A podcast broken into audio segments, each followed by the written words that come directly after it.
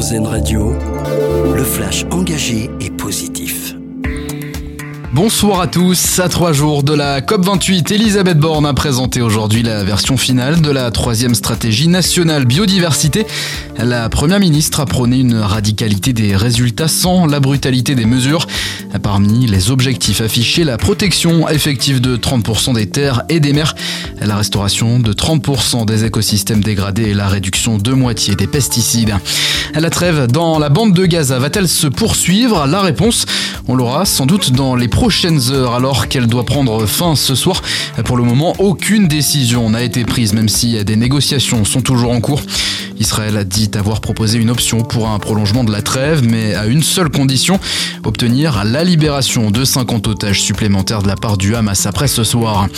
Les Lyonnais saluent la mémoire et l'œuvre de Gérard Collomb pour leur ville. Celui qui aura été le maire de Lyon pendant plus de 15 ans est mort samedi à l'âge de 76 ans. La ville est en deuil. Son cercueil est installé aujourd'hui et demain à l'hôtel de ville. Ces obsèques auront lieu mercredi matin à la cathédrale Saint-Jean. Emmanuel Macron se rendra notamment sur place. Le plus célèbre des parcs d'attractions d'Europe a lancé sa campagne de recrutement annuel. Disneyland Paris prévoit d'embaucher 8500 personnes, tout contrat confondu pour l'année prochaine. Information révélée par nos confrères du Parisien. Les seuls CDI représentent 1500 offres d'emploi. Notez que depuis le début du mois d'octobre, des équipes de recrutement parcourent la France, l'Italie et l'Espagne. Elles seront à Marseille le 5 décembre prochain ou encore à Lille les 12 et 13 mars. Et puis on termine avec notre dossier solution, un jeu de société sur l'égalité femmes-hommes au travail.